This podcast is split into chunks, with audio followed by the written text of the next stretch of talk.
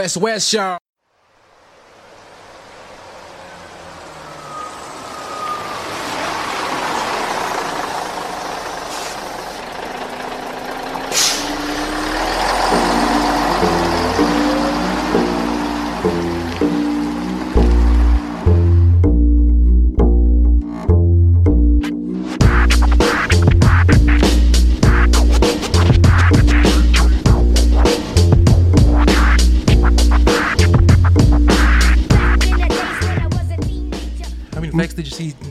Driving over here?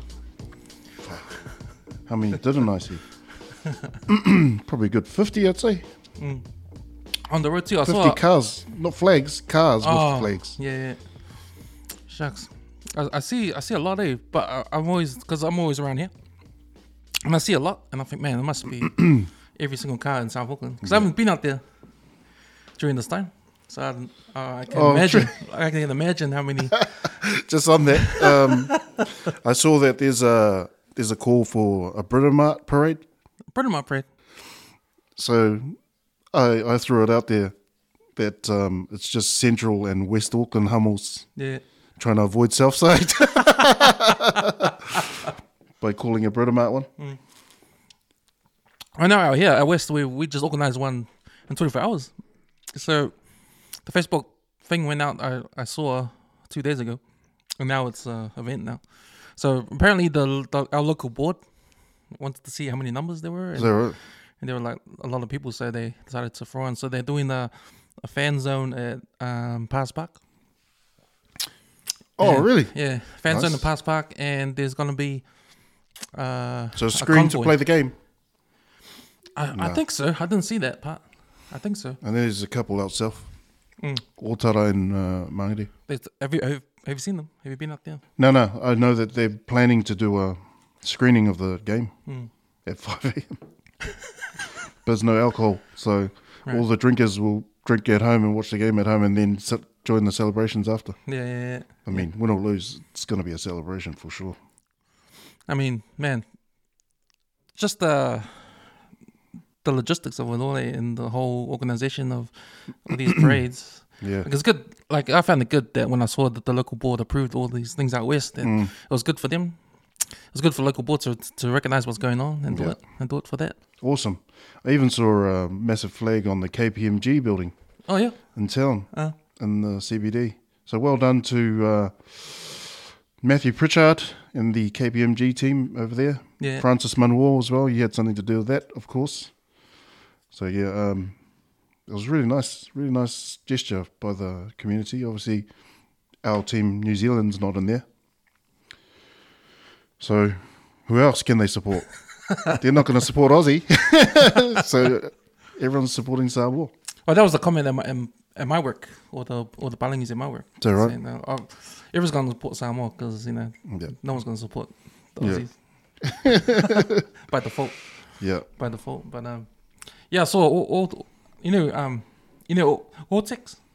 Yeah. They got their office and that overlooks the motorway. They've put their f- Samoa flag up Have as they? well. Yeah, They got heaps of Samoan workers, so they might as well. yeah. They've got the New Zealand Warriors flag, New Zealand flag, and the Samoa flag now. Big money that that company. A New Zealand company, yeah, New Mm. Zealand family. Yep. They, I think they own part of the Warriors, on. Yeah, they do. Mm. Mm. And uh, yeah, I heard the owner's a big rugby league dude. Yeah, he is. He's got some hands in Point Chev Pirates. What is it that they do? They um, they have something to do with kind of uh, like uh, soundproofing. Well, they're uh, I think they're the construction as well. Eh? well, they're the competitors to Pink. Ah, so they do all the right. installation, the quiet, quiet stuff and green stuff, and plus they do Right. like um pinboards, some Oh yeah. some wall linings, like the insulation stuff. Yeah. So now they're big. I think because because at my work we deal with them all Pink Batts. Pink Batts Australian Mm. from Australia and it all takes it from here. So support your local, I guess. Any uh, predictions for the game? Mm. I I said this 18-22 to to Samoa. Wow. Yeah, I think it's gonna be a tight one. Because if if anything, those two semifinals were were tight games, and I think that um the Kiwis sort of gave the the blueprint of how to beat Australia because Yeah. they they busted them down. Mm. All, all all wasn't what was not in Kiwis' favour favors that they ran out of gas. I felt at the end. Mm. Yeah. you know. I've seen a few, a couple of um, posts online. Aussie commentators making an excuse like that, Oh yeah, what did you say? the built-in excuse that Aussie haven't really fired this World Cup, and you know they were exposed against New Zealand, and Cleary hasn't played to his full potential yet, which is true about Cleary, but he he admitted that himself, and I do think he'll have a good game, but I just wonder if Luai and the boys will have a better game. Well, Luai especially, he's been under Cleary's shadow for Mm. a couple of years now. Eh? Yeah. You know, playing for Penrith. But in saying that, like even Cleary's performance in New South Wales hasn't been like as great as he is for Penrith. Mm. Still, eh? I mean, he had that one good game when they when New South Wales won game one, but then he has hasn't been. I think what Lu- has as an advantage against Cleary, though, he knows how he plays. He knows how to troll him. Whereas Cleary's not necessarily a troll. He focuses on his own game. Mm. And Luai, he's that good that he can troll his opposite. And I love that about him. Well, he's the a lot cla- of people get feels about it, but He's the classic American style athlete, eh? Think about it that way, because they're into all that mind games and trash talking and Mm. getting getting the, the opposition's head before the game starts. You know, Th- that's part of the battle. Eh? That's half of the battle sometimes. that is, eh? yeah. And he he plays into that like beautifully. I think. I love he, how he brings that into the game, the banter, the trolling. Loves it. Especially when, you know, uh, I think Sevu Reece does it really well with Canterbury and All Blacks, you know. When there's a good moment or the positives, they put their stamp on it and make it so enthusiastic to come and celebrate, over celebrating. Hey, that's what uh, Sevu Reece does really well, and Luai does that really well as well. And it pisses everyone- the opposition off. Yeah, especially totally. opposition fans. Totally does. if only the whole team does it.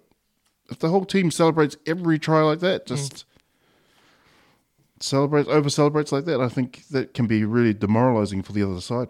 Well, I think um in their route they do that anyway. Eh, to a point to they they do it every time some some scores a try. They'll do it, everyone's jumping on each other. The Penrith do it overboard more. Yeah. Eh, Penrith, they do it overboard more than anyone, yeah. And especially Brian To'o and. Those two. And that's got a that's like a dig to the opposition. Eh, you know, It do that totally. kind of stuff. And uh, I think it works. It works. Eh. It totally works. Imagine like walking back to the post to, to take your stance, and all you see is the opposition just suck on that, eat it. You know, you touched on how how we do it in New Zealand. I think we need to go that way. Eh? Yeah. I think we need to go that way because we see enough of it on social media, on TV, and if you're a fan of American sports, you see it all the time over there, Yeah, and it's sort of uh, encouraged to do that, and that's why I think they don't get any tall poppy syndrome over in America. Hey, I mean, you've been over there. You, Mm. Yeah. You, you, well, what's the difference with all- the, with how people compete over there in sports? Americans are all about that big play when it comes to their sports. As a player, they they want to be the person who made that massive play, whether it be uh, sacking the quarterback or an intercept that led, led to a touchdown or even throwing the touchdown pass. They want to be that guy because you know those moments. The Americans they savor those moments forever. And as a fan, you go, you get these season tickets just to watch those moments that's where I think the difference is. They're all about moments within the game, even though from the outside looking in, as a as a fan of other sports, you look at the NFL and you think, too many stop starts, far too many stop starts, and the game's just too long. It drags and drags and drags. But that's what they're looking for. Those moments. That's why they train as they do. That's why they put in all the resources that they do, have all the facilities, because they want to chase that glory of the one moment within a game. That they, you know, Ray Lewis is, you know, he's he's probably a really good example of chasing moments, sacking, sacking and creating a fumble, then grabbing the ball and going all the way. that as a I guess a defensive person, that's the dream. To sack a quarterback, create the fumble, pick it up, and go to the touch. It's awesome. In New Zealand, I think uh, over here we, or or the rest of the world, the way it uh, differs is we're all about the process. We're all about making sure that the process is done right and everything along the way showcases our skill, but also we get the result and we're humble about it. The Americans are total opposite. They're not humble about their results at all. Mm. They live off that that banter that, you know, we kicked your ass. You guys are shit. the Americans love that, but you know, over here we're all about. We, I think we've enjoyed success so much in sports that we're good at that we tend to listen to outside voices telling us, "Be humble, be humble." Actually, no, don't. You don't need to be humble. Just conduct yourself in a professional way. I mean, you're allowed to celebrate. I, I thought you were going to say because we've achieved so much success, especially with the All Blacks, that we don't need to be. Yeah, And we've like if you think of the All Blacks, the they're like the most winningest team in history of every any other sport in the world, any other team, right? So because we're we grew up with that, Yeah. and everyone and um, previous generations growing up with that. Gen- generations have grown up with that sort of statistic and, and the aura of the All Blacks. Like we don't need to be nah, until until things the wheels start falling off, which I think in Foster has kind of yeah, helped help with that. But I think this is the first time, especially this season with the All Blacks, that the New Zealand public is, you know, they're angry. mm, You know, and I've never seen this kind of, especially with the first time when we lost those two games to Ireland this year. I've never seen this um, yeah, public so angry at the coach yeah. since um, John Hart Yeah. lost us the World Cup that time. Yeah. So poor Fozzie. He's uh, he's taken some of the heat off the other side of New Zealand, which is politics, and how a lot of people are, you know, having a go at Ardern and blaming her for a lot of things. Um, Fozzie is getting that same treatment when it comes to All Blacks and sport, because he's seen as you know the Obama of sports in New Zealand he's seen as the the top guy, the the world leader, you know, the voice, and the most powerful job in the country, which arguably so. Yeah, I, I agree to that. Um, and he knows the pressure that comes with it, and he knows the results he has to produce because of it. So, you know, good luck to the boys. Good luck to Fozzie and the All Blacks. They've got England. Don't know how they'll do because it's it's always a weird one that game against England because it's only ever around this time of year, unless they're in New Zealand. Yeah, yeah. And we and we never have consistent games with them. as Yeah. well, eh? Like we get the World Cup and then one game maybe during the in between. one It's or always- two games in between. It's always part of our November tour, right? And I don't know if we necessarily have our best team at those tours, but you know they're definitely coming off some some good competitions. Those uh, the English, and you know they're they're international game ready. So I don't know whether that's an advantage or not, but I think um, the real gauge is the World Cup because everyone's under the same circumstances, same conditions, and you know you you can't really complain about the time of year because everyone's you know there during those several weeks. Um, exciting times. Have you seen the did you see the All Blacks team? What, what was your first re- reaction? Because that, that that was their top team. They said that's like going to be the best Yeah, I think it, I think they can put out. possibly the top team. Um, I'm I'm still not a fan of um, Scott Barrett at six. Mm. A lot of people aren't they? And I've heard some people are. I mean, I'm a, I'm a fan of him, but I'm not 100 percent sure having him at six at the expense of someone else is the way. But whatever gets us that W, I guess.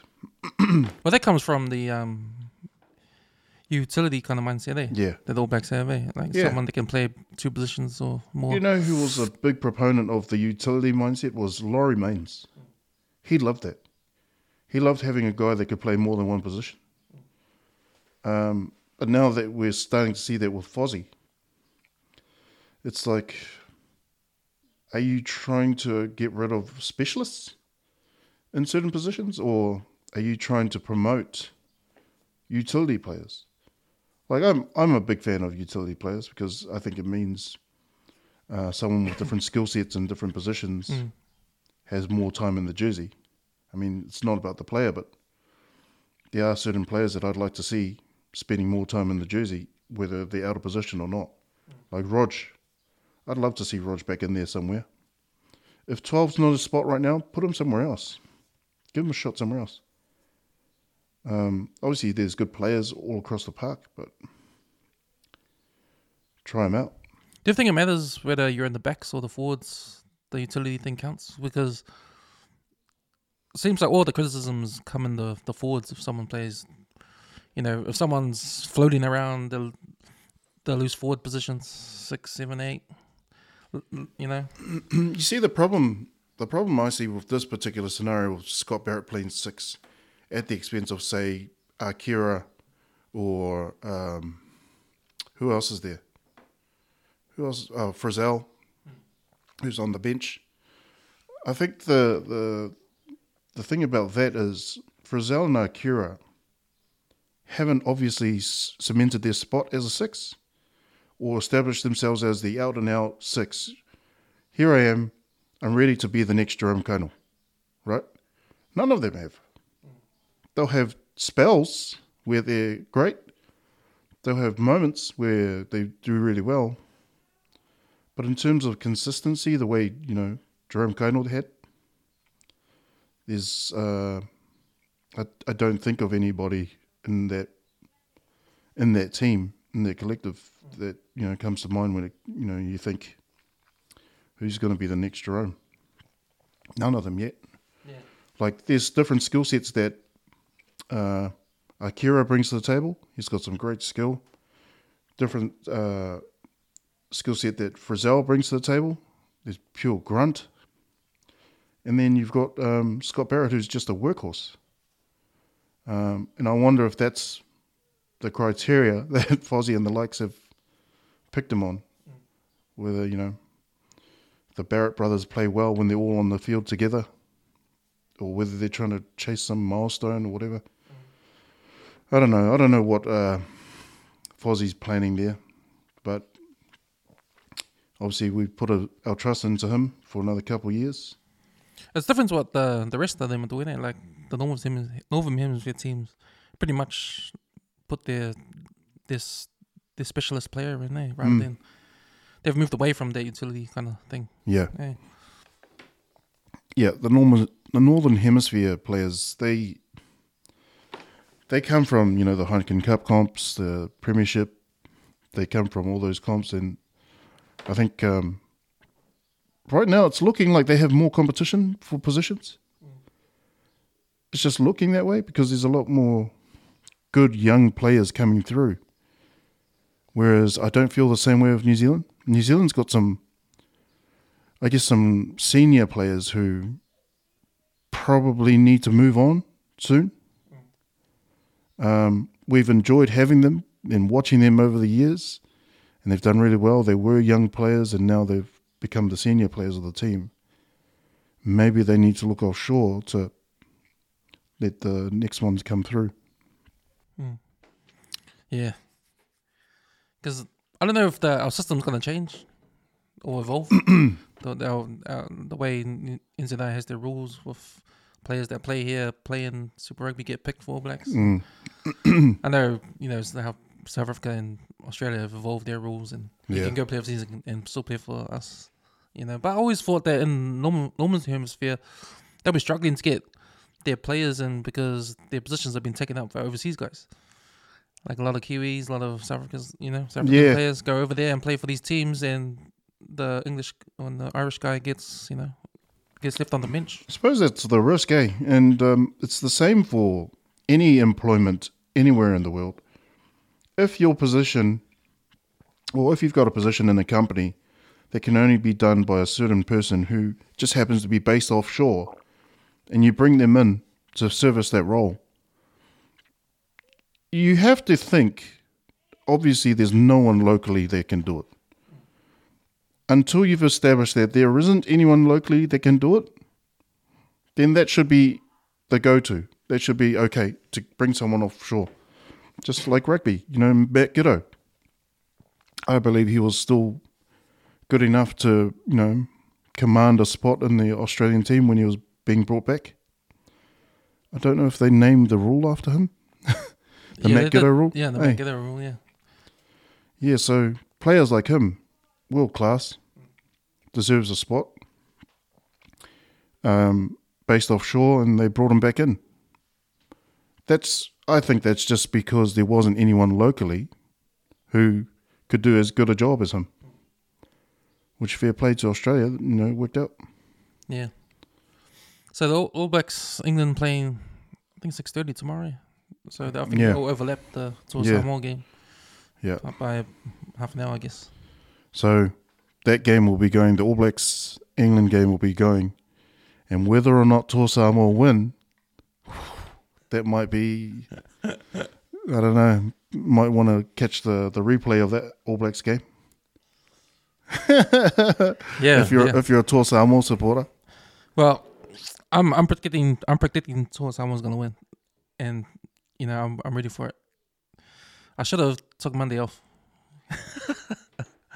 but now I got all, all day. We got all day tomorrow to celebrate celebrate the win. But, Yeah, man, this whole week, like me, like the last three weeks doing MTAT clip, the podcast, thinking about things to talk about.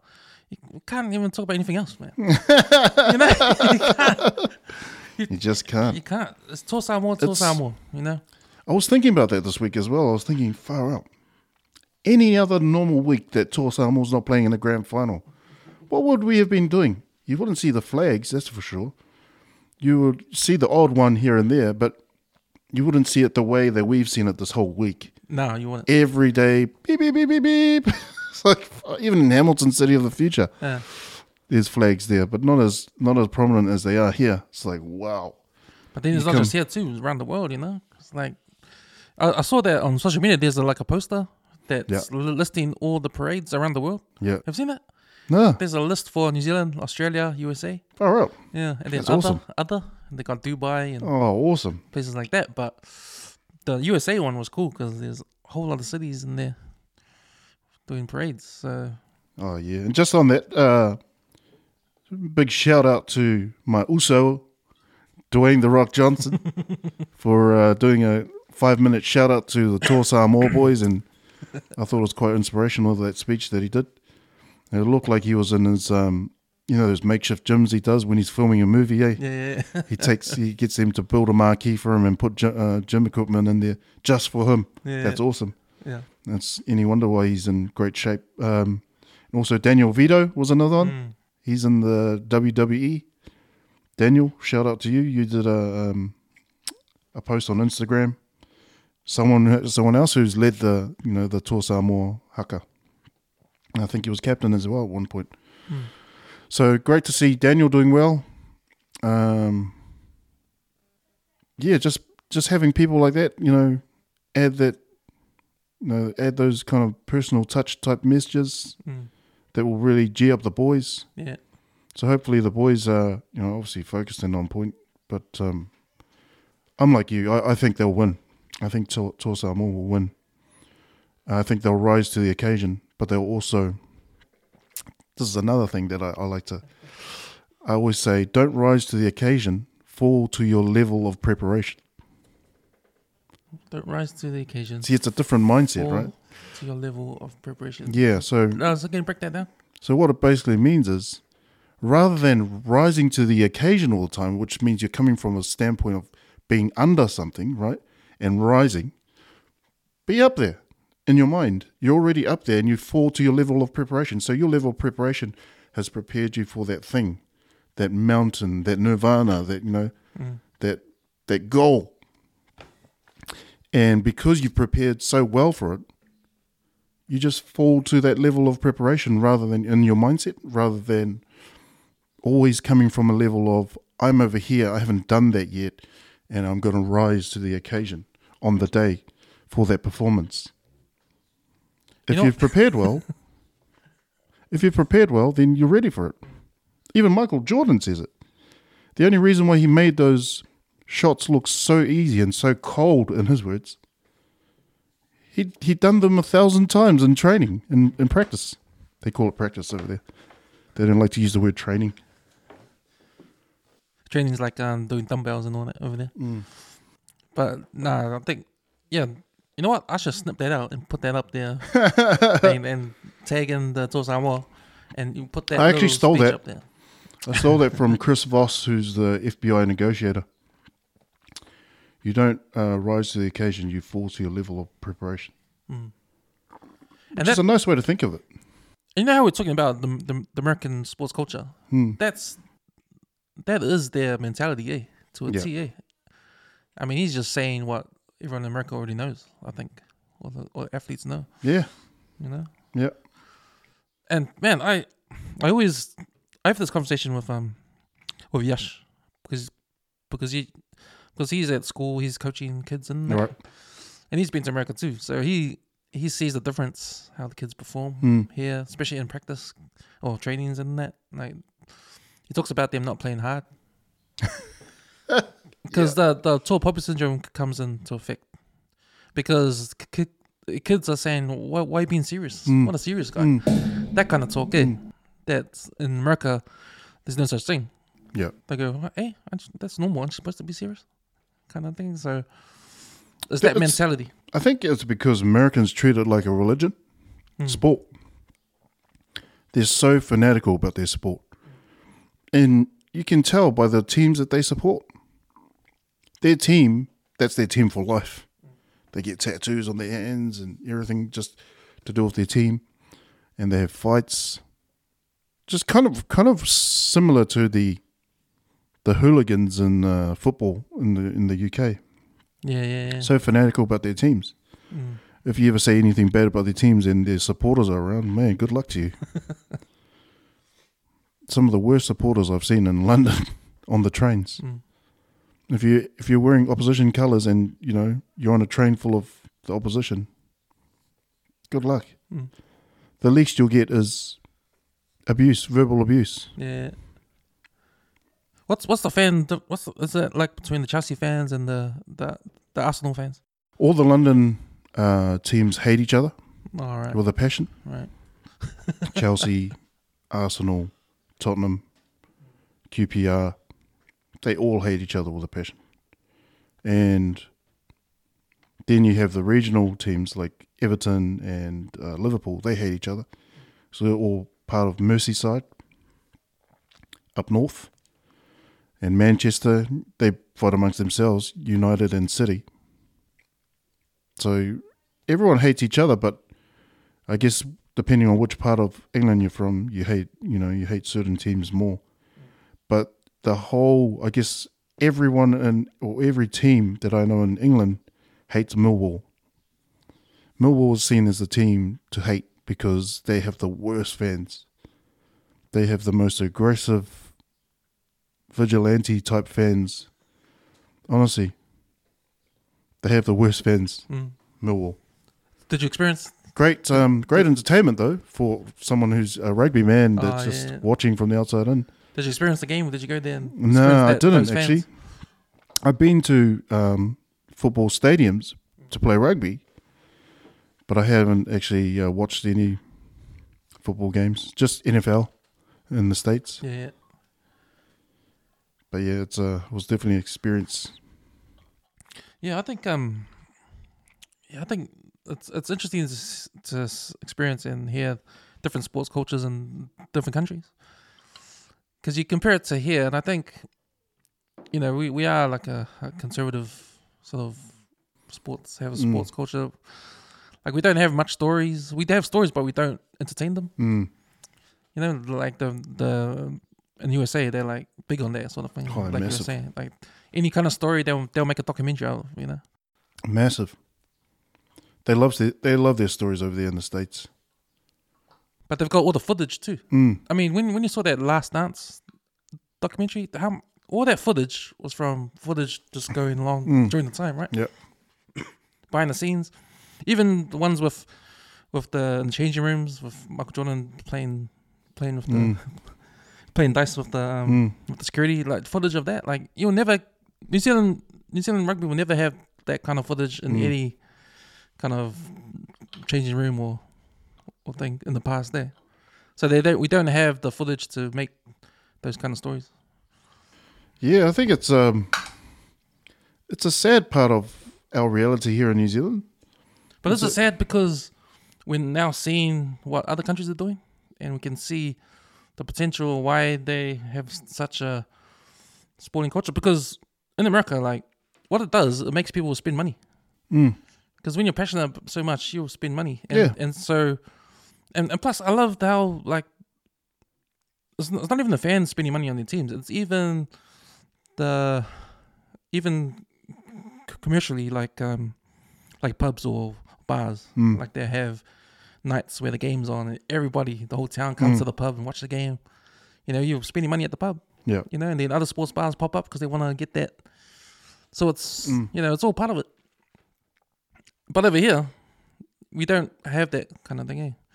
We don't have the big event like um i think adi Safir, he was said in an article he said in an article recently about New Zealand should have a big events for, for games, have a, a tailgating thing, Yeah. have um, food trucks, have come two hours before the game and you know have a concert and that and stuff like that. But um, Yeah, it's it's a it's a it's a part of the American sports culture that I miss the tailgating part of things because it it adds to the experience, right? Mm. It adds to the experience of the whole, you know, and they make a whole day of it. They don't just say, "Oh, I'm going to go to the game and we're going to go do these other things." No, you actually base your whole day around that game. mm, Tailgating, pre-game, go to a local bar after the game. yeah, yeah, yeah, And that's just the done thing. That's why all the bars do well over there. Yeah. Whereas over here, two years tops. There's liquor bans here and Yeah. can't drink out of the cup. Yeah. yeah. That's exactly it. Mm.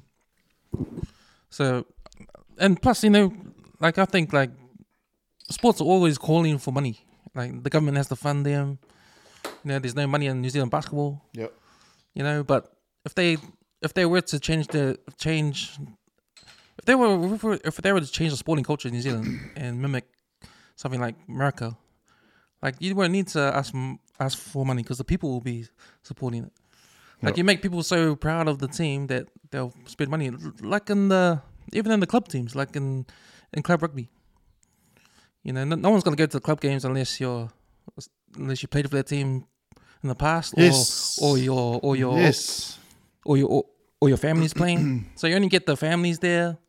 You don't really get the whole community. Mm. Like And the same for the same for the likes of the women's teams, like Black Ferns as well. Mm.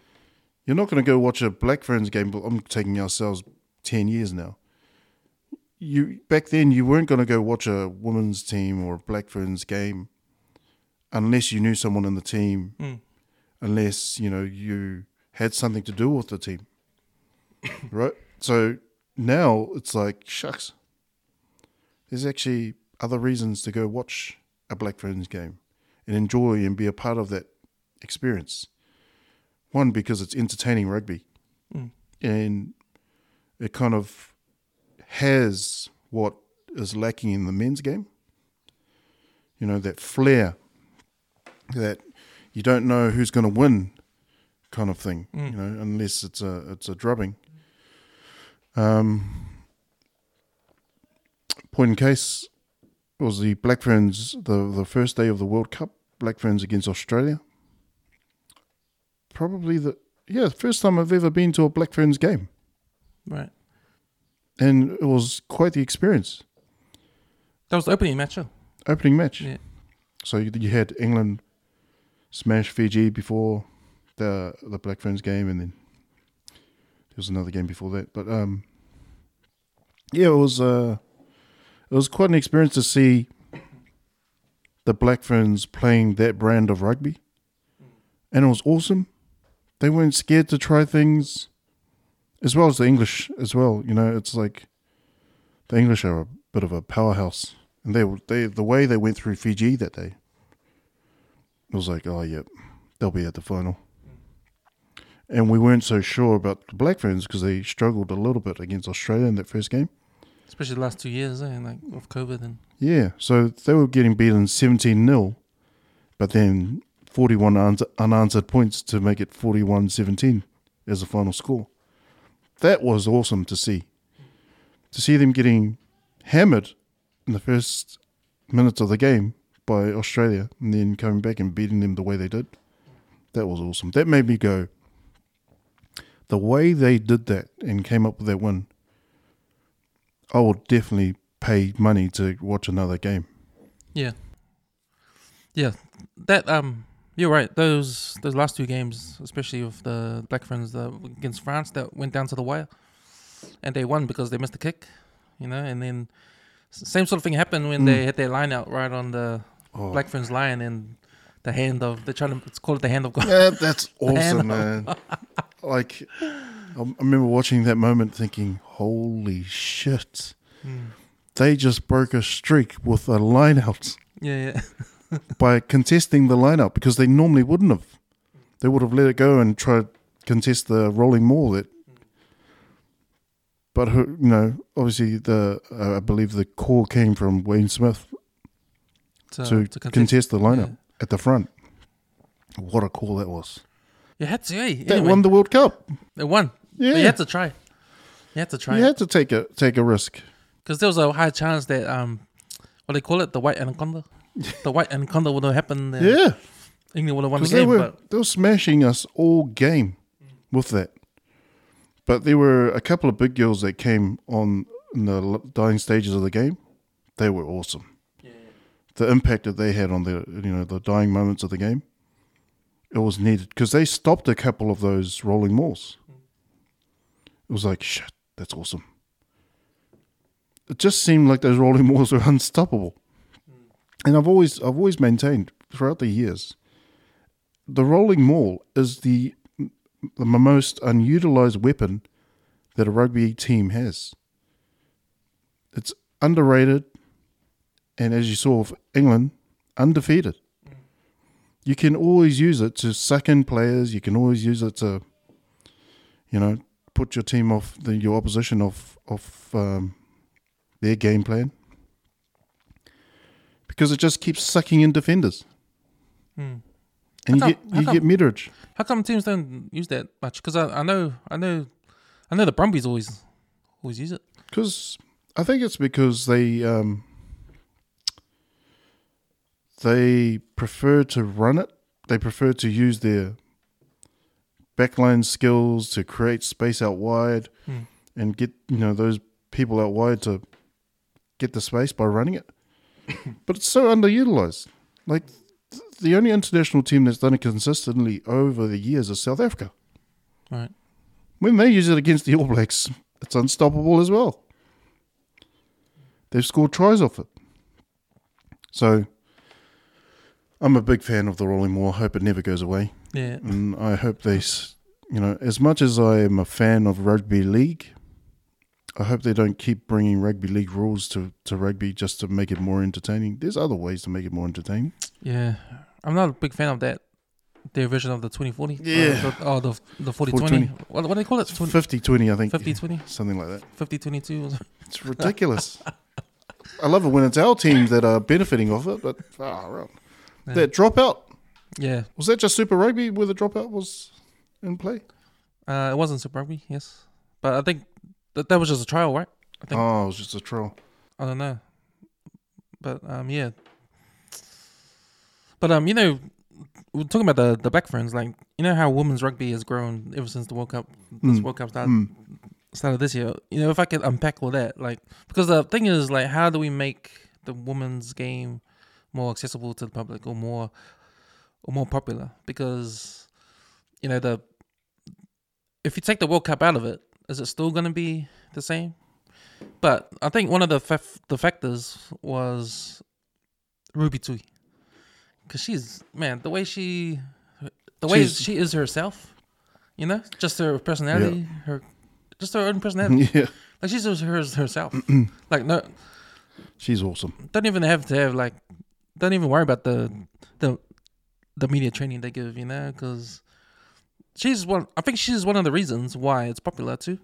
Like Mm. she's brought more fans Yeah. in the way she acts and Yeah. that. Like I think um, they need more players like that, club level, NPC level, international level. They need more players like that who have the Ruby Tui energy and can bring that to a team.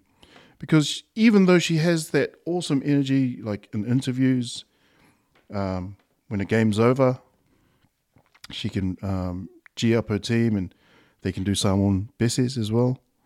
I think if you have more players like that, it just makes it more enjoyable for the fan who watches. So I was enjoying every moment. I was like, far out, that's awesome. And to see, you know, her sharing her culture with her teammates and them like singing the, that Samoan song as part of their celebrations. It's awesome to see. Also, um, the fact that she is professional as a player. Like you watch her on the on the on the during the games. She's not an asshole. She actually like G's up the opposition as well. She'll um, be compassionate in those moments because she's a professional. She knows, and uh, I think that energy is definitely something that New Zealand rugby needs to try and harness, try and get more of out of other players. Mm. Oh, do something different. Don't be not transparent like they they, they, they used to be doing that. Like, Yeah, like, It's be, be more involved with the commu- I think community, lot, I guess, in a in a different kind of way. I think a lot of a lot of the reason why we don't see many other Ruby Tuis or haven't seen other Ruby, Ruby Tuis about is because there is that fear. You know, just like in the workplace, there's a fear that if you're if you are yourself and you bring your own personality to the workplace, like for Ruby Tui, she bring her personality to the workplace. I think there has been that stigma and that fear that if you bring your personality to the workplace, you'll be seen as, you know, who, who the hell does that person think she is? You know, who, who does she think she is coming over here and acting the way she does? She's so stupid. Like, it's so unprofessional. When in actual fact, that helps build the team morale. Yeah, Totally. You know, it's like the team see her with her energy around them. It's like far out. How can you not be positive around that type of a person? you know when you're comparing that to like um say, say corporate uh, New Zealand, Mm. right? Like who talks like that in uh, wearing a suit, wearing a tie in the board meetings, sort of thing, right? It's like there's certain um etiquettes Mm. uh, to things being professional in business or Yeah, yeah. or being in that environment, like to um to come in and talk like how you talk at home. Yeah. Like, is, is, do you think that kind of thing is changing? It's totally changing. Like, people are being more like even with emails. Like, you know, there's a thing about emails, but then when you do the LOL in the email, it's not really like a I, I'm a big fan. do? Hey, I'm a big fan of adding adding your personality to emails and and to the workplace because people value authenticity. You know, they value genuine people, genuine conversations. They don't value fake. People value if you're yourself. So who are these people? Are these people the next generation that are valuing this now, or are these? Is this got to do with? I think people in general.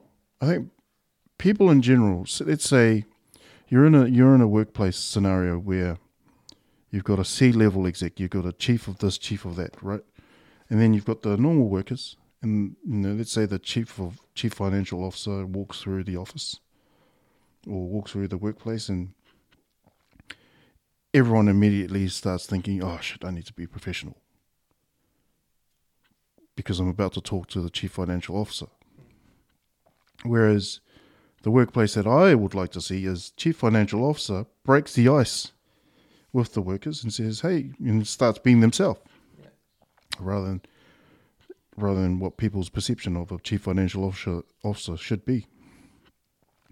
And then the workers can be more relaxed and feel a certain type of way towards the C level exec. By doing that, this, the chief financial officer has now opened their eyes to other C level executives, thinking, they're humans. The CFO has just humanized the situation that could have been, you know, seen as too formal. Oh, I better not talk to you in a certain way because you might take it the wrong way. I better not throw any banter to you about your sports team, Mr. CFO, because I might, you know, be up for personal grievance or something like that. So, I think in the workplace there is there is boundaries, there's limits, and there's uh, you know ways that you can get through to anybody in the business without coming across as disruptive. There's ways to throw banter about. Um, we just don't know how to do it.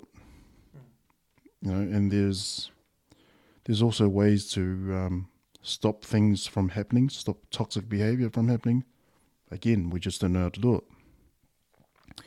because a lot of us we tend to fall back on what we know, which is direct threats. if you rub me the wrong way, I'm going to threaten you. Yeah. right. So there is professional ways of doing that without, you know, well, with you know, and you cover your own ass by saying certain things to certain people, especially when those people are being dickheads to. I think there are certain tools that you can use within the workplace, within the team environment as well. Because banter can get too much. Banter can get into the personal side of things. And when that happens, you know, that's when fists start flying. But if you know how to um, bring yourself down as the person trolling the other people, and you know, apologize when it's when it's needed, I think that's definitely valued within team spaces. Unfortunately, you have teams who have rogue individuals who do their own thing. They don't. They're not about the team. They're just there to achieve their own agenda. And same for the workplace. I see it time and time again. People aren't genuine in the workplace, not respected in the workplace, not seen as a trusted advisor or authority, not seen as a trusted colleague because they've done some dodgy things. So the same can be said for the team space. Within a team, there's trust, there's loyalty, there's respect, there's all those great things that you can easily transfer to the corporate world or the, the workplace. And I think that's the beauty of our sport, rugby union and rugby league. Those are transferable qualities that are valued out there in the in the workplace. Hmm. So you know, you and your um, your your journey advocating um, sales, Hmm. and you know you're you're in you're you're in you're in the business sector. Um, well, with marketing and all that. Now, how is that going now? How's that going now? Because the other times you've been on this podcast, like we've been talking about your your your sales journey. Yeah, being, yeah. Being because for me, like if if I need some advice, sales advice, you know, I always give you a text or Yep. give give you a call because you want it to be the the sales guy with a brown face that other Yeah, brown faces can re- relate to. yeah. So that was a couple of years ago. How's your journey going now? Um, it's evolved definitely. It's definitely evolved. Uh, a couple of years ago, I had some customers that I was dealing with that um, needed mentoring. They needed their teams needed coaching, and although I was there to instill sales skills into them, they needed much more than that. And I found that um, it helped grow me as well. Help you know you know how they say iron sharpens iron. I felt like by dealing with these particular individuals, my iron was being sharpened as well because not only was I dealing with sales and the gaps in their knowledge in sales and using sales skills. I was helping them on other areas in their mentality, their mindset, helping them feel safe, helping them with, you know, determining, okay, my role, how much of my role has an impact on my identity. These are the kind of conversations I was having with these people.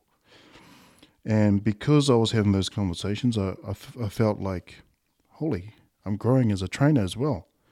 Because I'm now not just dealing with the salesperson, I'm dealing with the human beyond the workplace. Because the human beyond the workplace needed fixing, as well as the salesperson. And until we both had commitment to help with the human beyond the workplace, that's when the sales skills became so much better and then results came. So, you know, the business owners are happy because they're getting the results from these individuals. The individuals are happy because when they leave to go home, they're in much better headspace. So these are the types of things that make me really proud about my journey in sales because not only not only am I training them how to learn better sales skills in the workplace or in the sales world, but I'm coaching them on how they can transfer certain sales um, techniques into their personal lives to help them in those moments when they're by, by themselves as well. Because we all have those moments where we question things. We think, fire up, should I do this? Should I do that? Is this good for me or isn't it? Can I do it? Why, why wouldn't I do it? Nah, I shouldn't do it. We all have those, you know, those doubts in our minds that we listen to that, you know, what's called the inner critic. The inner critic can be detrimental to our mental health because it's the inner critic that is the reason why a lot of us who are going through certain things like anxiety and depression, the inner critic is that voice that tells us we're not good enough. And until we figure out that we are good enough, we're going to keep listening to the inner critic. The inner critic's going to tell you, no, don't don't go ahead with that business idea you just thought about. Do you think that inner critic? idea. Do you think that inner critic is like a seed that was planted from an outside person telling that to you in the in the past, and that sort of planted that inner critic seed inside you that sticks with you throughout your So throughout your life, and that That's that's a good question because, and what I think the inner critic is, it's kind of similar to your instincts when you're in moments and you think to yourself, "Shall I listen to my gut instinct, or shall I just go with what this textbook has just told me?" Listening more to your gut instinct is, is basically the universe's way of saying, Here's all these experiences that you've had in your life to this point. We're bringing all that data. We're bringing all that data to this moment. And we're telling you, by giving you that gut instinct, you need to go this way. Right? Because we've got the data to back it up. The universe is saying your past to this point. All the ups, all the downs, all the highs, all the lows they have contributed to this moment where we're your inner computer we're saying to you this is the way to go. Go that way. But you may be distracted or you may be listening to other voices saying nah don't do it. Go this way. So the inner critic is that voice that's saying go the other way. Don't listen to your gut instinct. I think the inner critic is seeds of doubt that we've had along the way. The inner critic is um, internal messaging that we've had from upbringing. So internal messaging could be we, we're finally remembering all those um, telling offs that we had growing up. Money doesn't grow on trees. You know, just using money as an example. The the love of money, you know, is the root of all evil. Or you know, you get people saying money's the root of all evil, but the love of money is the root of all, of, of all evil. Which one's the correct one? So in your mind, you're like, mm, I've always been told money's the root of all evil. It's actually the love of money that is the root of all evil. So, and you get people who say money can't make you happy, and yet others who got money, they say, yeah, it can't make you happy, but it gives you choices, and it leads to happiness. So, the the instinctive part, I think, is your internal computer telling you, we're doing all the work for you, so you don't have to think in this moment. In this moment, we're just giving you a little nudge to say, we've done all the thinking for you. Go this way. That's what I think the internal, you know, the instinct is. You know, that gut instinct. So, That gut instinct, if I can relate it back to sports, is there. Yeah, You know when Stephen Crichton kicked that goal to Yeah. win the game, that was the that was the instinct right there. And I think that the the other gut instinct in that moment was Chanel, Hmm. Chanel Harris Tavita. He could have passed it to Milford, faked him, and went 20 metres the other way, Yeah. right? Because Crichton, in interviews after, has said he, he told the boys, I'm ready, I'm here, I'm here. If you need me, I'll be over here. Because he could see that Milf was being rushed. Because Yeah. they knew he was the guy that was going to take the droppy. Yeah. So I was so glad when I saw uh, Chanel pass it to Stephen because Stephen was right in line, right? it was a 40 meter kick, but he was right in line. Yeah. And obviously he's done it before, so in, in practice. You know how you're saying like that thing when you think to yourself, um, go the other direction. Don't listen to the inner critic. You know that term. That's a back. That's uh, what what you describe how to de- defeat that inner inner critic is what people. Uh, that's a background to what people say. Back yourself. Hey, because when you're right, when you when you've got when you've done all the training, when you've done all the studying, you've Yeah. done everything in the background to lead you up to this moment, and then you decide I can't do it. Hey, Yeah. what do you mean can't do? it? You just did all the work. So Back yourself. that's another thing. The the inner critic and the seeds of doubt that we've picked up along the way is what leads to fear in the moment, the anxiety. Whereas the confidence that comes from practice, consistent practice and creating habits and making it second nature, when that moment comes, if that side is stronger, where you've done all the practice and it's become second nature, because you've done it many times before, versus the inner critic trying to pull you down and say, no, no, no, pass it, pass the ball. Don't drop it, don't drop kick it. The inner critic has to be weaker than the practice that you put in. Otherwise, you will listen to the inner critic because you haven't done enough practice to give you enough confidence in the moment to go, no, I've got this. I've done this before. I know it works because I've done it before. So I've got that knowledge knowing it's fine. Say, for instance, you are a lion tamer. You've tamed many lions and you've lived with lions and you work with them every day. And you've got someone who is having their first experience with those lions. They come in with fear. Whereas you, you you've spent that time with the lions, right? You've had you've got the knowledge, knowing I know exactly how to deal with the lions. This person who's seen lions for the first time and has come into that area where the lions are, they're shitting their pants because they don't have the knowledge, they don't have the experience or the confidence to say, I've got enough skill and knowledge to know how to deal with the lions. Same thing. Same thing. You know, familiarity. If you get familiar with something, you know it to a point where, in a in a in a moment, in a big moment in a game or wherever it is, you know how to deal with it. That's why I always say with my training, with my coaching and mentoring,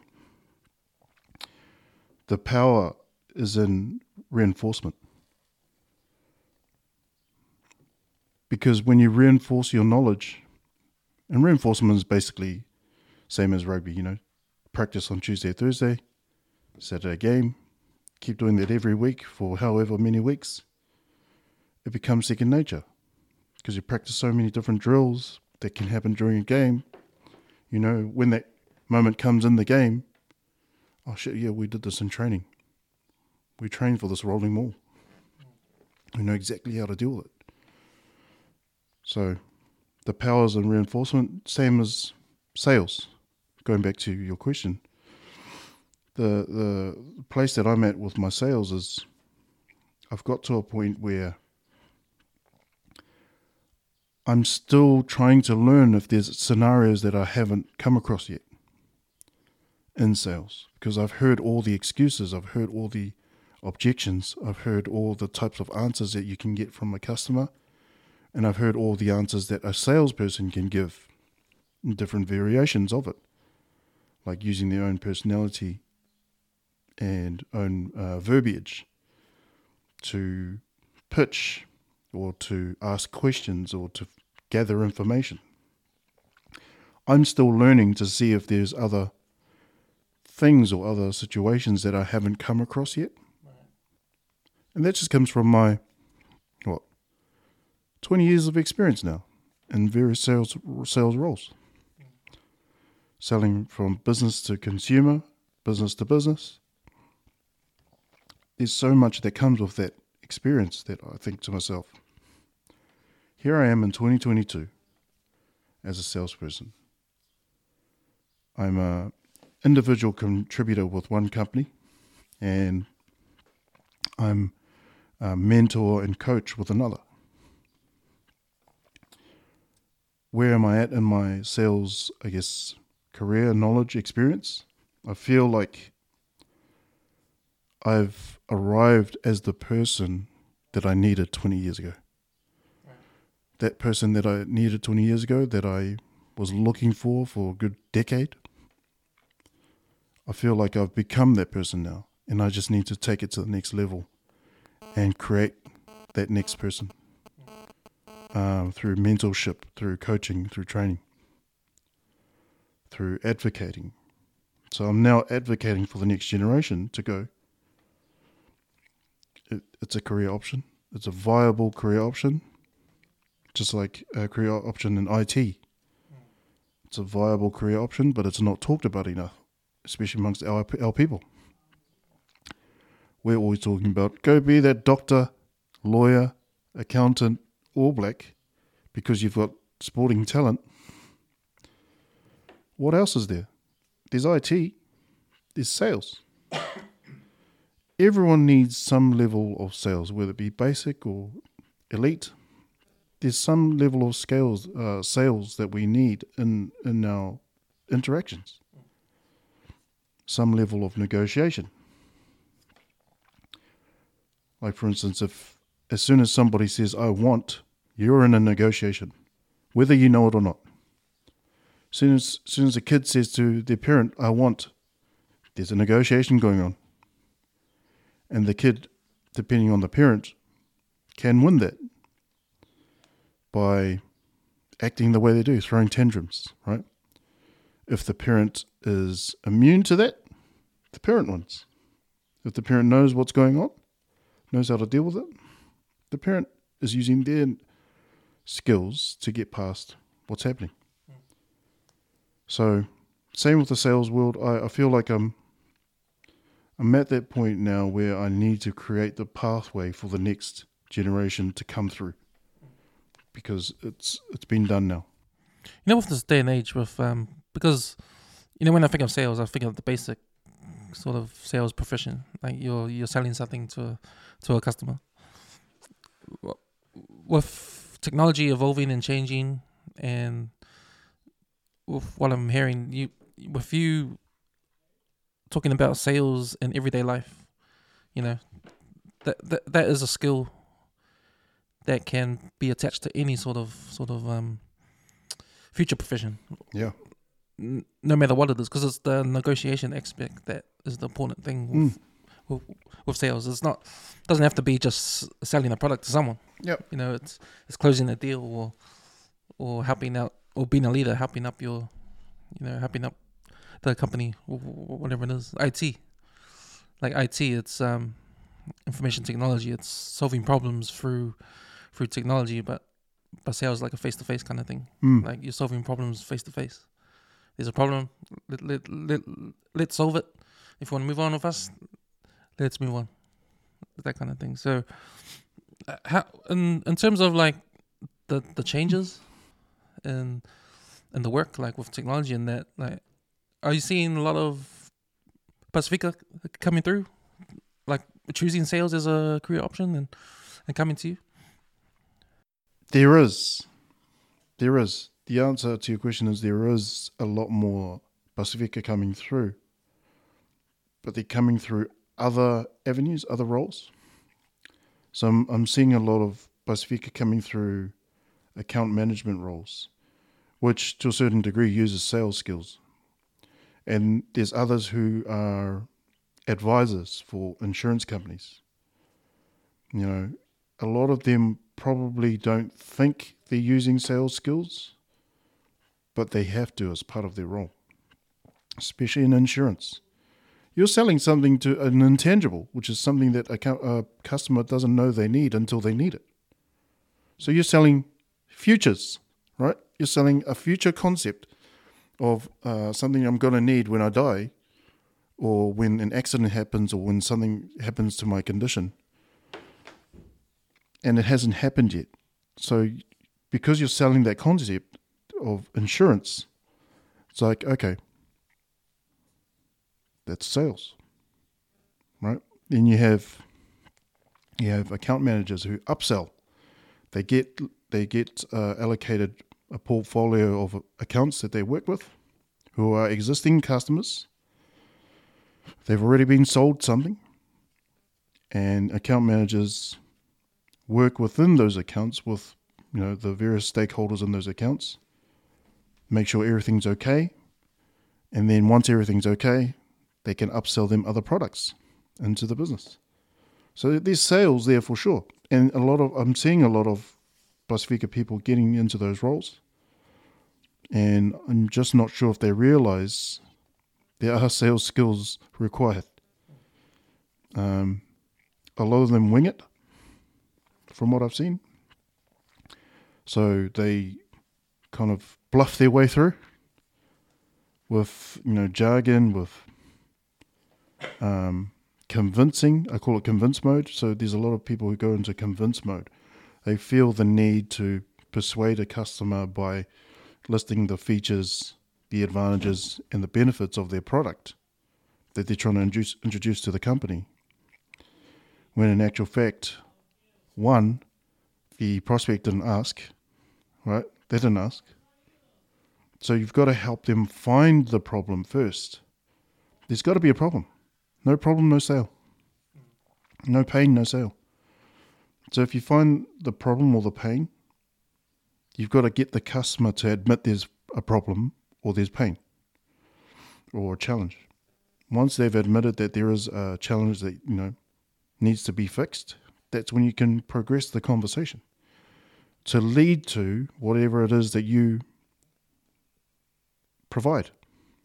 So, your product or service can be put to the side whilst you're having a conversation with the prospect because, as a salesperson, sales professional, your first goal should be I need to figure out in a conversation with you, Cameron, if there's even a deal to be made if there's even a conversation to be had. Until I figure out there is, I'm not going to talk about my product because my product's not going to work for you anyway. Right? Unfortunately, even in 2022, you've got salespeople who lead with their product. Here's what my awesome Heineken can do for you. Right? Can make you feel warm inside, make you feel happy. When in actual fact, they should be saying, they should be asking questions, you know. You look thirsty. what do you normally do in these thirsty situations? Right?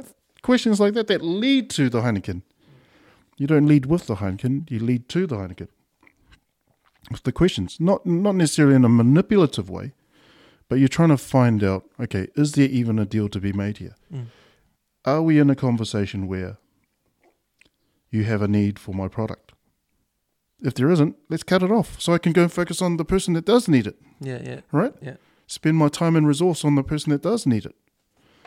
I- like how you said that because you know my pet peeve going to like JB Hi-Fi and all those kind of places. Yeah, yeah. Like I'm going in there to have a look, see what there is in terms of TVs and Yeah. or whatever, you know. But I'm not going there to buy anything. You know, I just want to have a look. Mm. Then someone comes up to me and goes, "Oh, hi, sir. Do you need any help?" You know, it's, I said, "No, I'm sorry. I'm just looking," and then they'll, and they'll just go. But the ones that stay and see what I'm looking at, oh yeah, we've got some TVs over like blah blah blah, and they'll just, you know, like, man, I didn't even ask. Yeah, yeah. See, the problem with those ones that stay, they don't ask the right questions, right? like the, a first question, like uh, an icebreaker question that they could ask is, "What what's brought you into the store today?" Right. That takes the focus away from, "Do you need any help?" Blah blah blah. That that typical bullshit first up question. That's a nice alternative to do you need help? Yeah. Because of course, if I'm here looking, I don't Yeah. need any help. I'm just looking. What's Oh. brought you into the store today? Yeah, yeah, yeah that's and you, good. and you could, as a as a person who's been asked that question, you could use humor as your as your answer. Oh, I just thought I'd come use the toilet. then you can both have a laugh. Right, that breaks the ice, Yeah, and then you can get into. Oh yeah. Is there anything in particular you need help with that I can help with whilst I'm here? So as a as a salesperson, that's what we miss out on those opportunities to establish ourselves as one. We're busy too. I know you're busy looking, you're shopping with your family and all that. I'm busy as well, but I'm willing to have a conversation with you if I can help you. If I can't help you, I'll leave you alone. But they have to establish that up front. And they can't just use age old, oh, how are you today? That's for me, that's a hate crime. H A Y T, right? How are you today? Don't ever ask that. All those Noel Leemings and Harvey Normans guys, they all use that. How are you today? Oh, where's this fake enthusiasm coming from? Are we mates? Do we know each other? that's mm. that's exactly the impression I get. Like when they stay and talk. People do it in cold calls as well. It's like, Yeah, yeah. wow, do we know each other? I always always answer that with sounds like you have somewhere you want to start. Because it, it kind of puts the salesperson at ease and I want to hear what the the reason why they're calling. Stuff the how are you today? I don't answer the how are you today or how are you. I go with I go straight to sounds like there's somewhere you want to start. And then they just go straight into their pitch. So then I'm like, I appreciate the fact that you've just come out with your pitch rather than all the bullshit small talk. Mm. Disingenuous, you know, you don't really care how I am. Don't ask me how I am if you don't really care. I get that you're trying to get a gauge, you're trying to get a sense for what I'm feeling at the moment as a prospect by saying, How are you today? Another cool one that I've heard recently in the last couple of years is, How have you been? Oh, yeah. That's a good one. That's a good one to use instead of how are you today? Because how are you today is overused. How have you been is good because it kind of brings it down. I will answer how have you been? Good you? good you? You know, that's typical small talk canned response. Good you? Canned response means as a salesperson you should be wary because if I'm giving you a canned response like good you, you should be like, oh, okay. That's a canned response. They've heard it before. Right. Oh, okay. Yeah. They've heard that question before. How have you been? How are you? Um, and they just want to shut the conversation down by just keeping it short. So, so these are like red flags or signs, eh? oh, totally. Red flags. Those early stages of a conversation, whether it be in person or on a call, they're a good judge for how the conversation's going to go, whether you should even waste your time talking further. If I hear a salesperson that is struggling, I want to help them out. And that's what I use in my cold calls. Yeah. You know, my cold calls always ask for help. Is my first line as my cold call. Hey Cam, it's just Joey. I was wondering if you could help me out for a moment. Then I wait. I'll wait for your response. I'll wait 10 seconds if I have to. Yeah, yeah, sure. Go ahead, Joey. Well, I'm not actually sure you can help me, Kim, or even if my company can help you. I was wondering if you're open to buying a case of Heineken. No, if Heineken was something that I was selling. I was, I was wondering if you're open to talking about the type of beer you're into. See, you'll be more open to talking about the type of beer you're into because of the way I opened the call. I first said it's just Joey here, so I kind of disarmed you a bit because I didn't come out with a "Hey, how are you today?" Oh, another sales call. I said, "Oh, it's just Joey here." Or Joey of Heineken.com. And then already you know who I am. You know where I'm from because I've made it clear. I said it really clearly. I didn't rush through it. So I've got confidence in my company because I didn't rush through it. I've got confidence in my name because I didn't rush through it.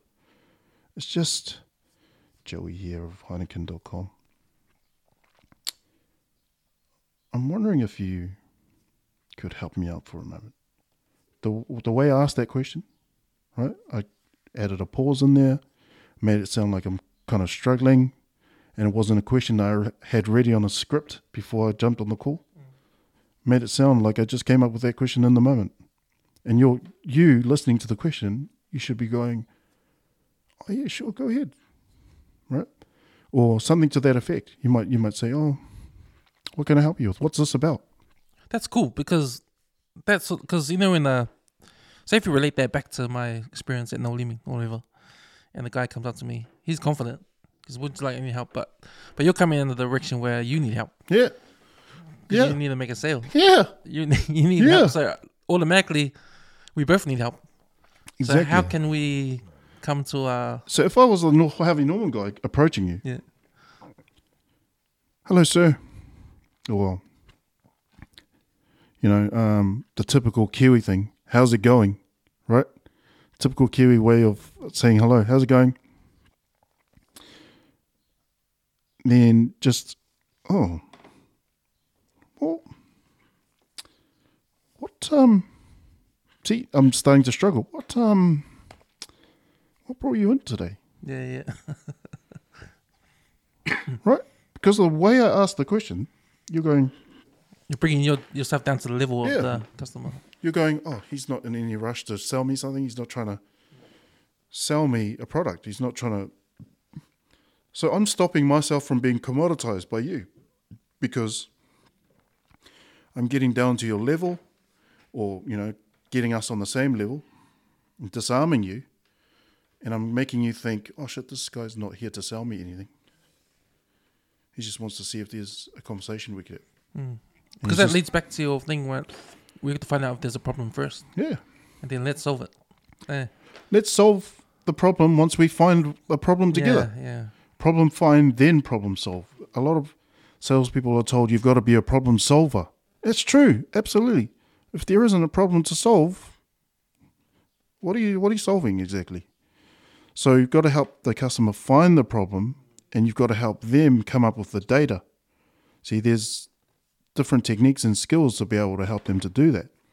They have to come up with the data. They have to verbalize it because they need to hear it in their own ear that they said it, not you, the salesperson. Because typically, salespeople, we tend to like to talk about our product. Say, oh, it's got all these awesome benefits and advantages. And you should. And then we start using things like, you should buy it. You're going to love it. You know, making that assumption that they're going to love. No, all you're doing is you're stomping on the other person's autonomy You're to make a decision for themselves. You're saying you should. Basically, I've made the decision for you. Right?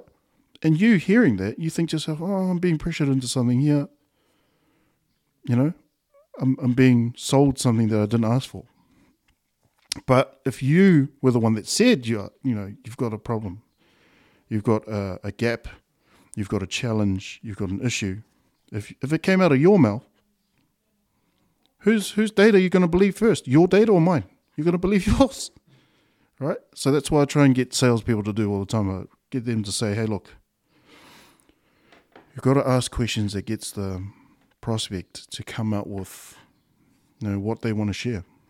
And unless you're asking good questions at the right time, they're not going to want to share anything with you. They're just going to want to fob you off. They get into the fight or flight mode. So there's fight, flight, or freeze. So explain um those things. So that's typically what happens when you feel sales pressure. So let's say, for instance, you walked into a Harvey Norman's. You can see someone beelining for you, right? In the corner of your eye, you can see someone beelining for you, and you're you're bracing yourself, right? Because you're like, oh shit, someone spotted me, and they're coming to, you know, they're walking up to me, and I can feel it. I can feel it. They're about to say something. Hello, sir. How are you today? Really enthusiastic, enthusiastic voice. It's fake enthusiasm, uh, fake care. We ask how they were, how they are, and that immediately builds sales pressure because, and the walk builds sales pressure. So you, in your mind as a prospect, you saw the walk. Oh yep. You heard the you heard the hello, sir. Oh yep. How are you today? Oh shit. Yep. Sales pressure. The wall's there now right? They have to try and break through the wall now. It's the salesperson has got so much work to do to break through the wall, but first impressions last, right? And the way to do to to change that situation is by disarming the customer. You've got to disarm them up front because they've already got their own preconceived notions about what salespeople are going to do to them. And sales pressure, once it's built, it's hard to come back from as a salesperson unless you've got good skills which if you've built it up front, the the sales pressure, you're not going to have. Chances are you're not going to have the skills. So the way around that is to not do the walk, but just trying to not, do the eye walk. contact. The Yeah. don't, don't make eye contact. Just sort of Yeah, just don't really um, zero in on them, eh? yeah. Don't be obvious. Yeah. Like walk up to them, but don't be obvious. Make it as if you're walking to someone else who's near them, but then, Yeah. you know. So, I think uh, car salespeople, um, retailers, they all need to learn from this one line, which is always be disarming. Always be disarming. Don't don't be fake. Like if you walk into a shopping mall and you walk into one of those stores, and you wait to be greeted or whatever, listen to what the, what they say to you, and think to yourself, what could they have done better? Because the the canned response from a customer who walks into a, and they hear it hundred times a day. They hear the canned response, which is, "Oh not just looking."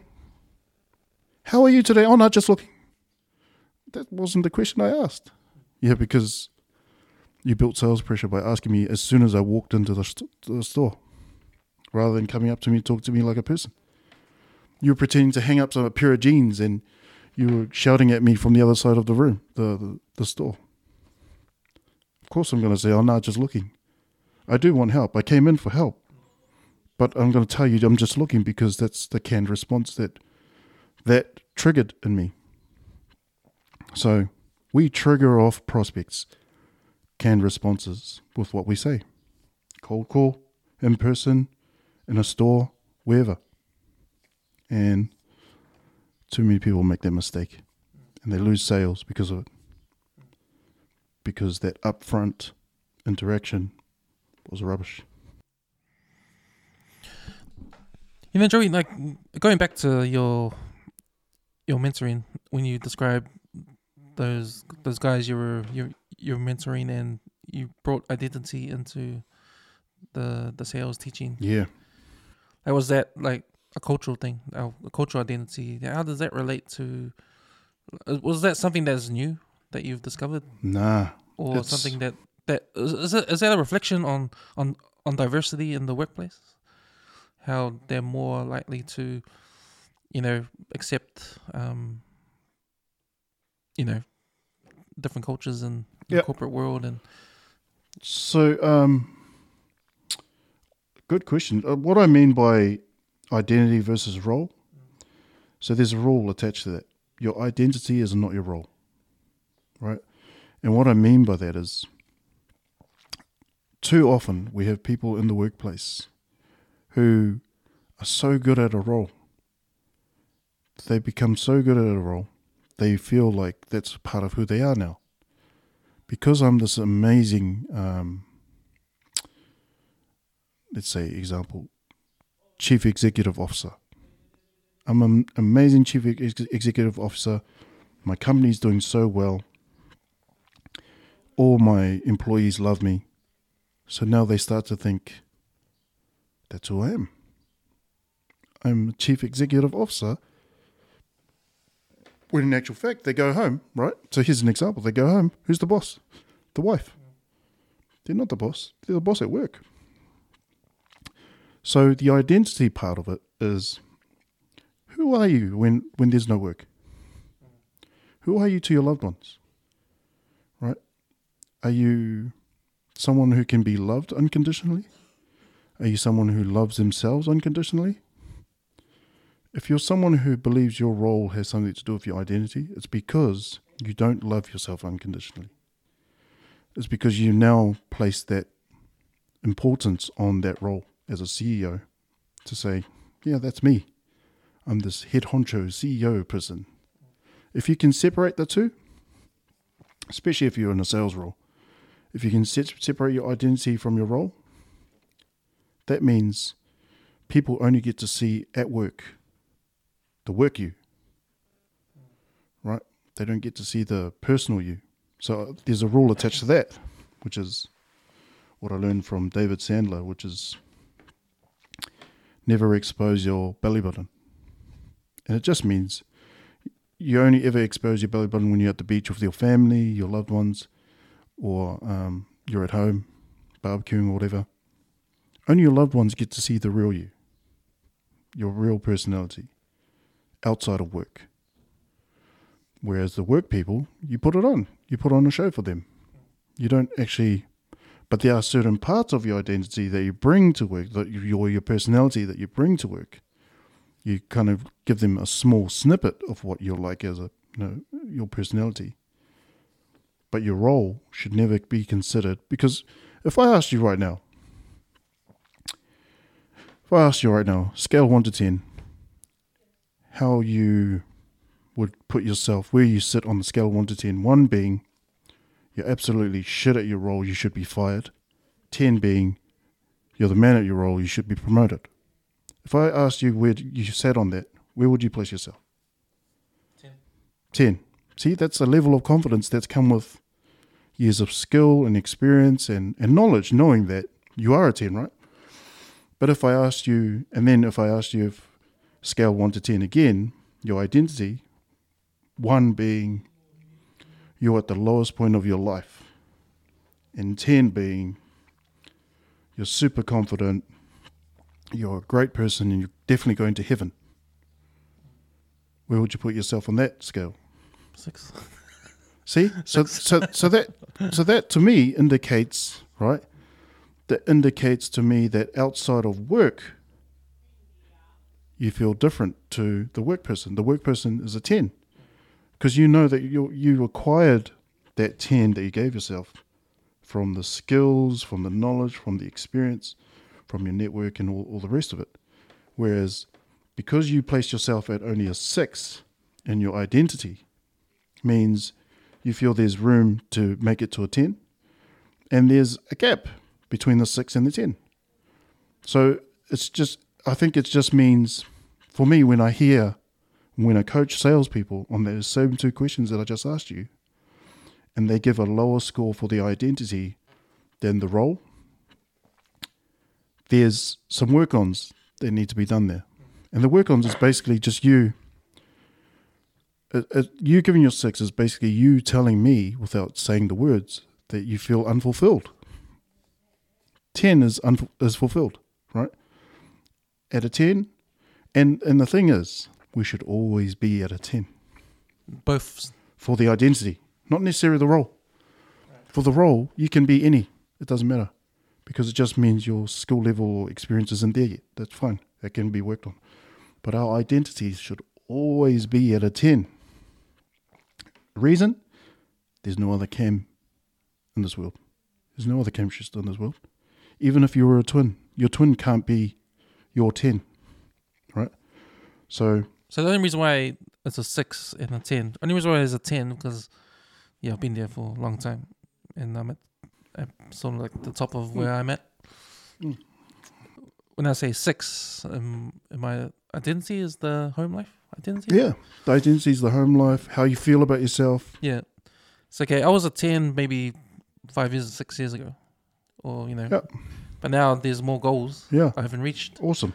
So that's why it's That's come good. down to six. So now I've got, So, so that's right, right? Yeah. What I said yeah. is that you feel unfulfilled right now because you haven't reached those goals, and that's fine.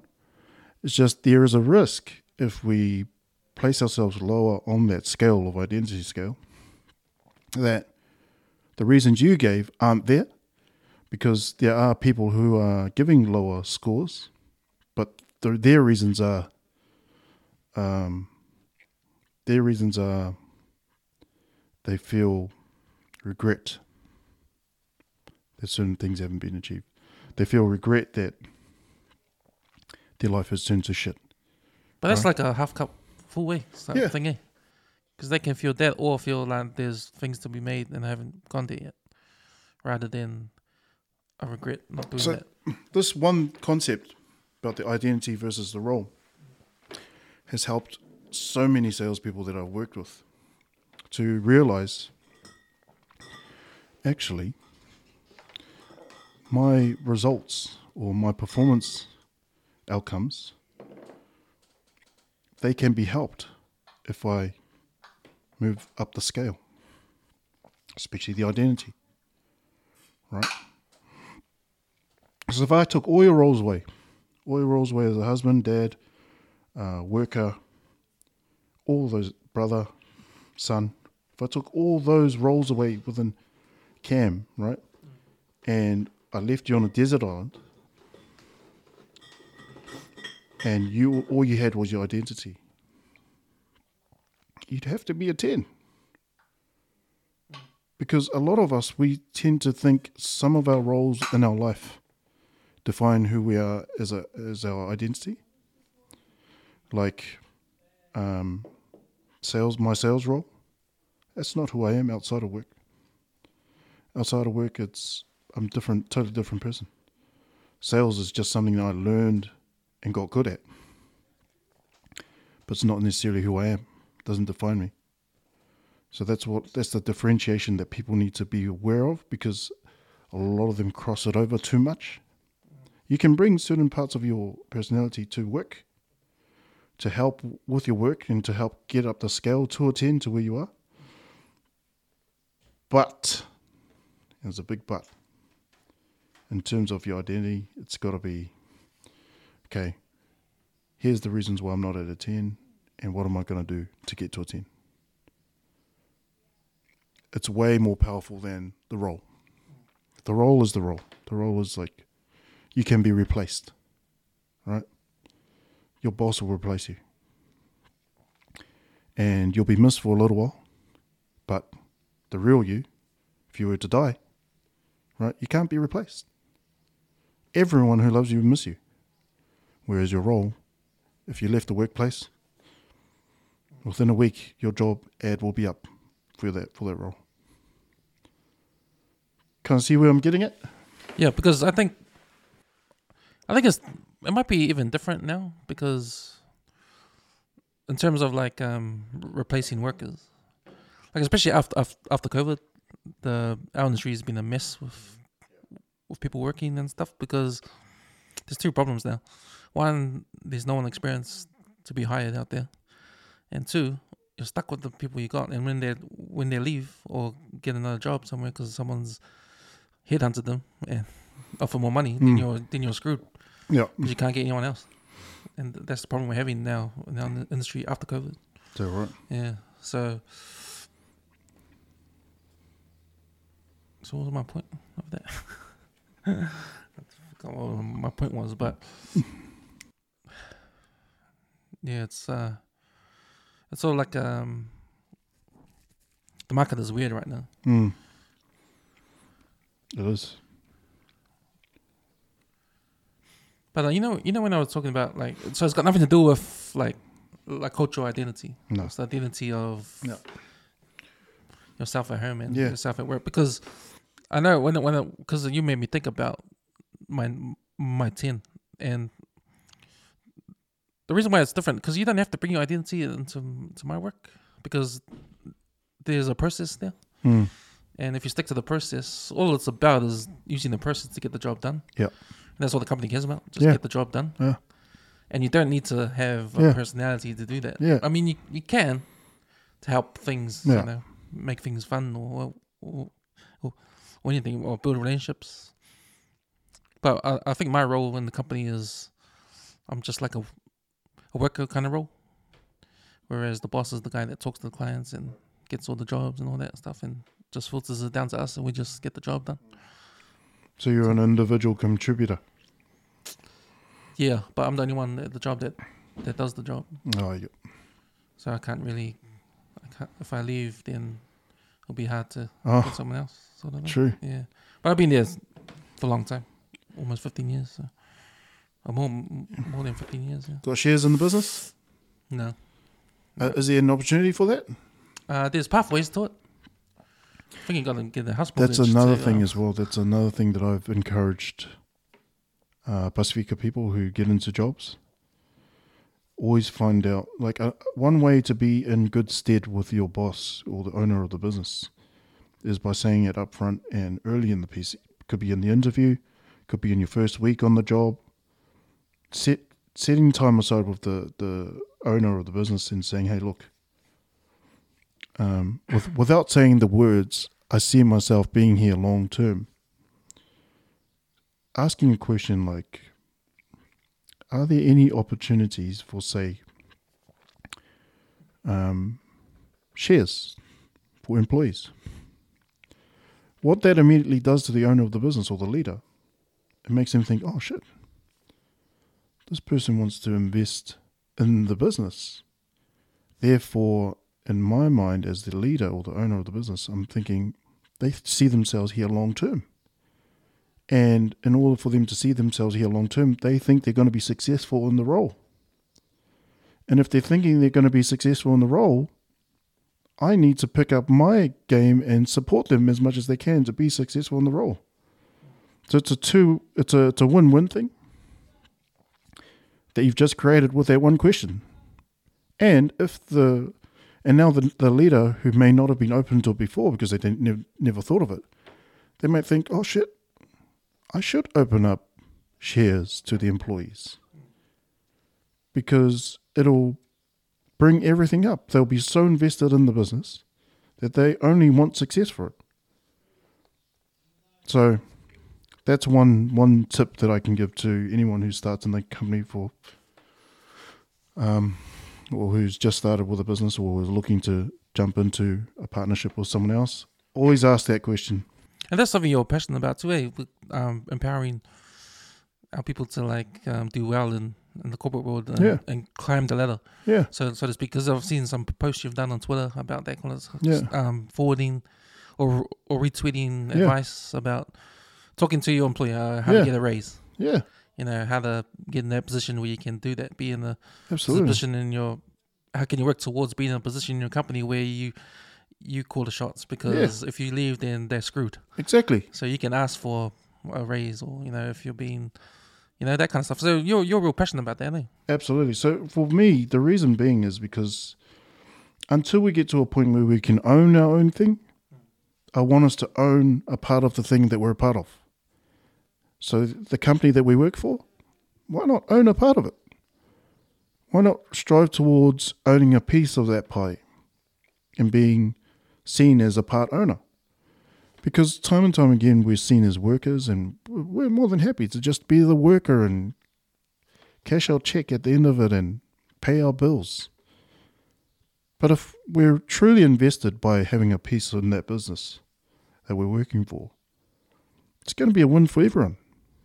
Long term for the kids, whatever, next generation. Um, and this just comes through my own experience of seeing people leaving money on the table, leaving situations where they could have got so much from it. And it's there. These opportunities are there. We just don't know about it. And we don't have enough people sharing the knowledge. Here's an opportunity to own shares in the business. Here's an opportunity to negotiate higher salary up front. when you first come on board.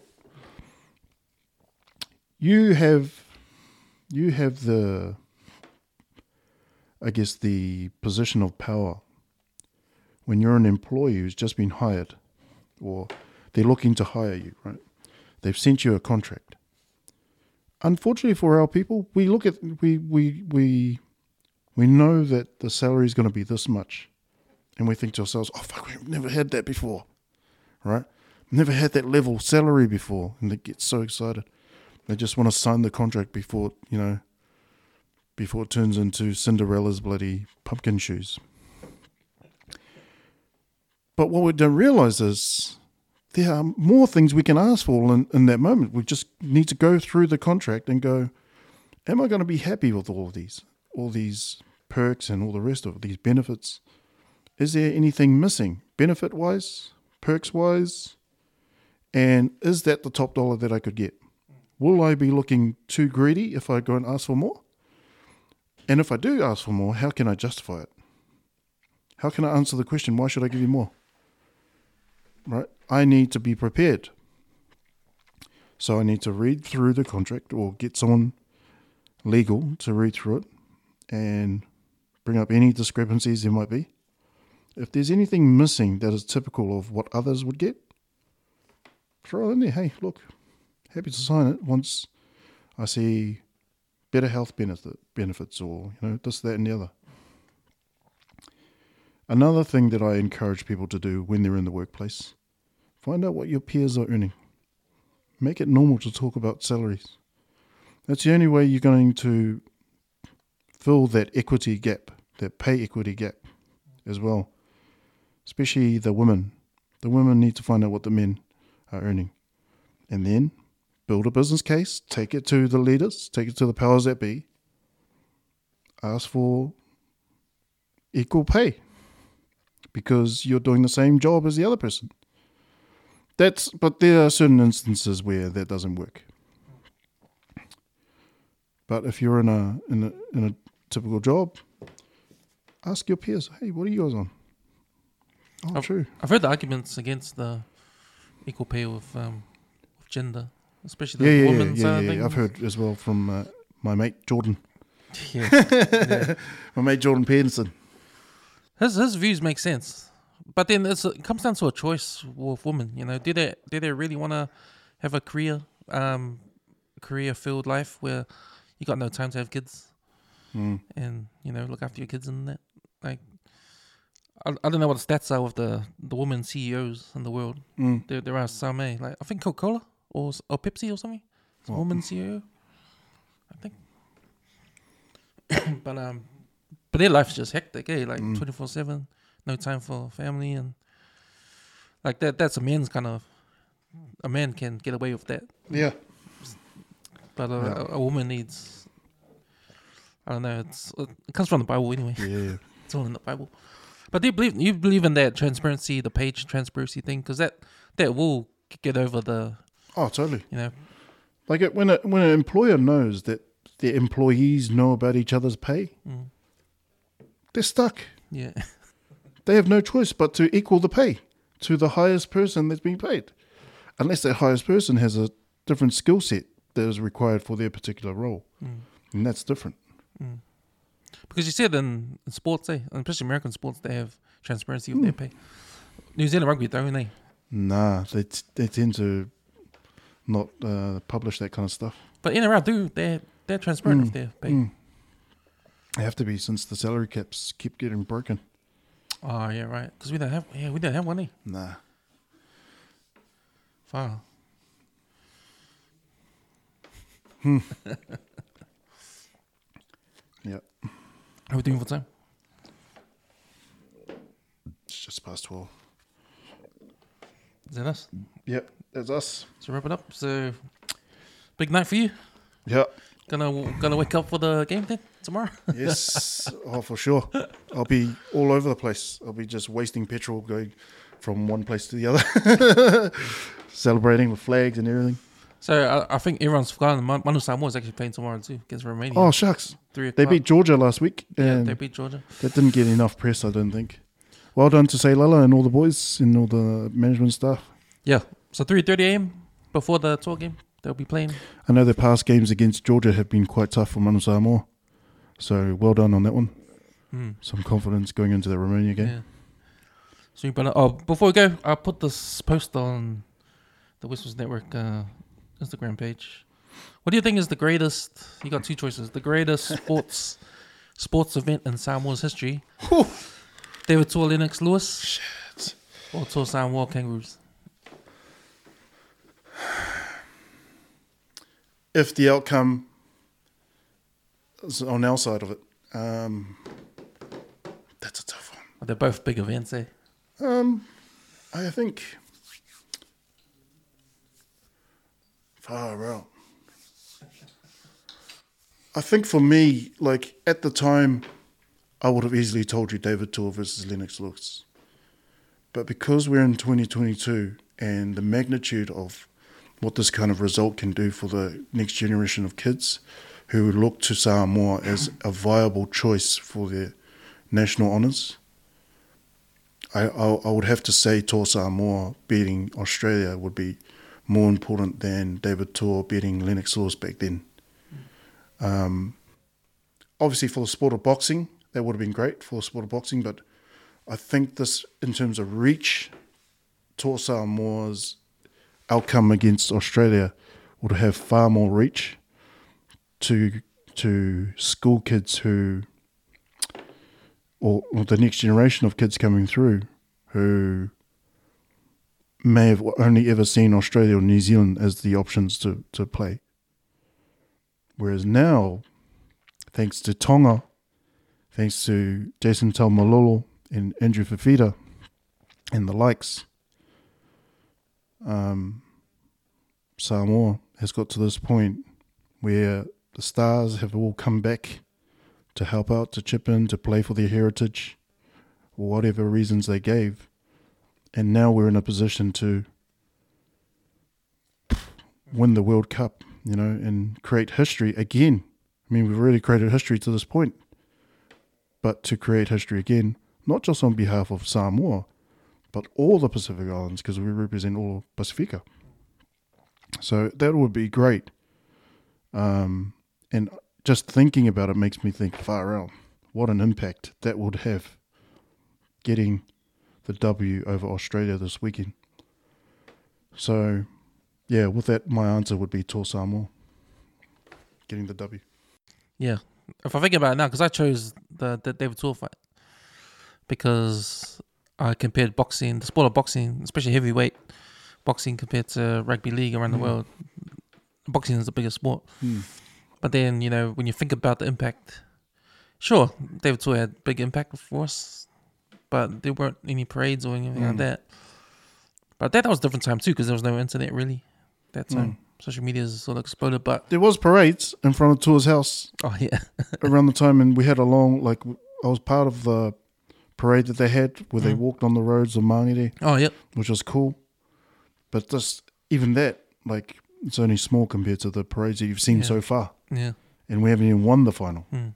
yeah. That's Imagine right. winning the final. Oh, it will be, it'll, it'll overtake uh, Yeah. the David Tua Lennox Lewis So- by far. I think.